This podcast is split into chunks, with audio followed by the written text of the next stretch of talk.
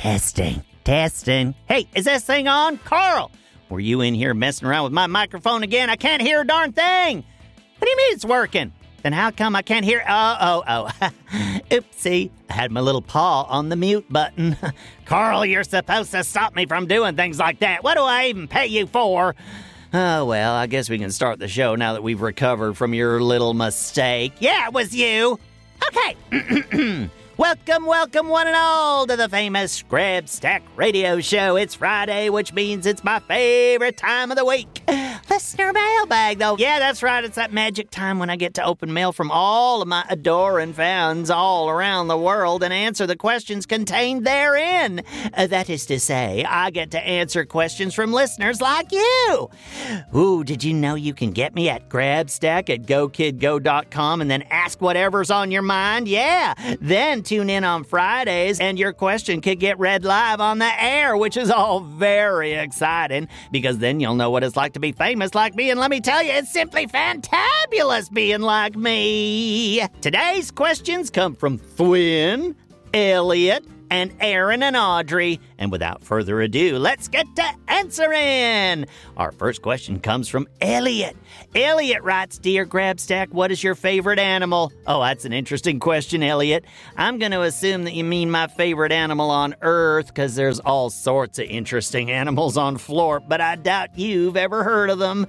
So, if we're going with Earth animals, well, what are we talking about when we say favorite? The type of animal I'd like to have as a pet? Oh, the type of animal I'd like to be? Or the one that just gives me the little warm fuzzies when I see it walking around? I'll just pretend it's the last one because, in that case, if we're talking about one that gives me, you know, the little warm fuzzies, it's the humble hedgehog. Have you ever seen their faces when they're taking a bath? Oh, pure unadulterated joy. Also, I saw a little white one all curled up one time and he looked like an actual cream puff, which really endeared him to me. Except when I tried to pet him, I found out that they have little spiky spines all over them. Who decided on that? Why would you make an animal so cute and then put little spiky spines on them, thus making it harder for me to get my little cuddle? Uh, so, most certainly, the hedgehog is the cutest animal, but not one that I would want for a pet. My favorite pet would be a hamster. Because it's basically a hedgehog with no spiky spines.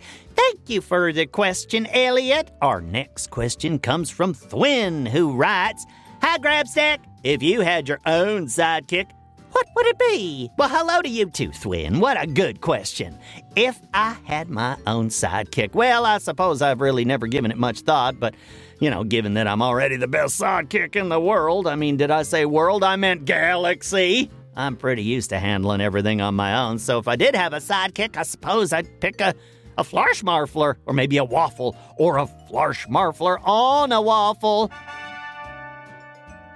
Why would I have a Flarschmarfler on waffles? Well, because then I would have a delicious breakfast to start my day. What do I need an actual sidekick for?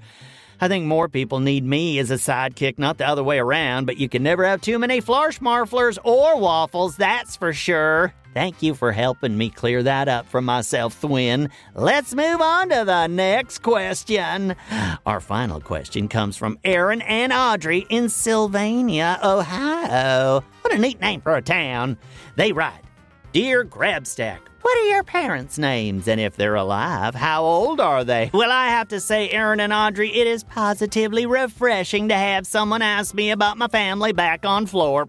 I don't get nearly enough chances to talk about that. What with the directing, acting, baking, flying around fighting crime with Bobby, and making sure he doesn't crash into anything important. But since you asked, my parents' names are Blark and Schnarfly, and they are very much alive and thriving on Florp.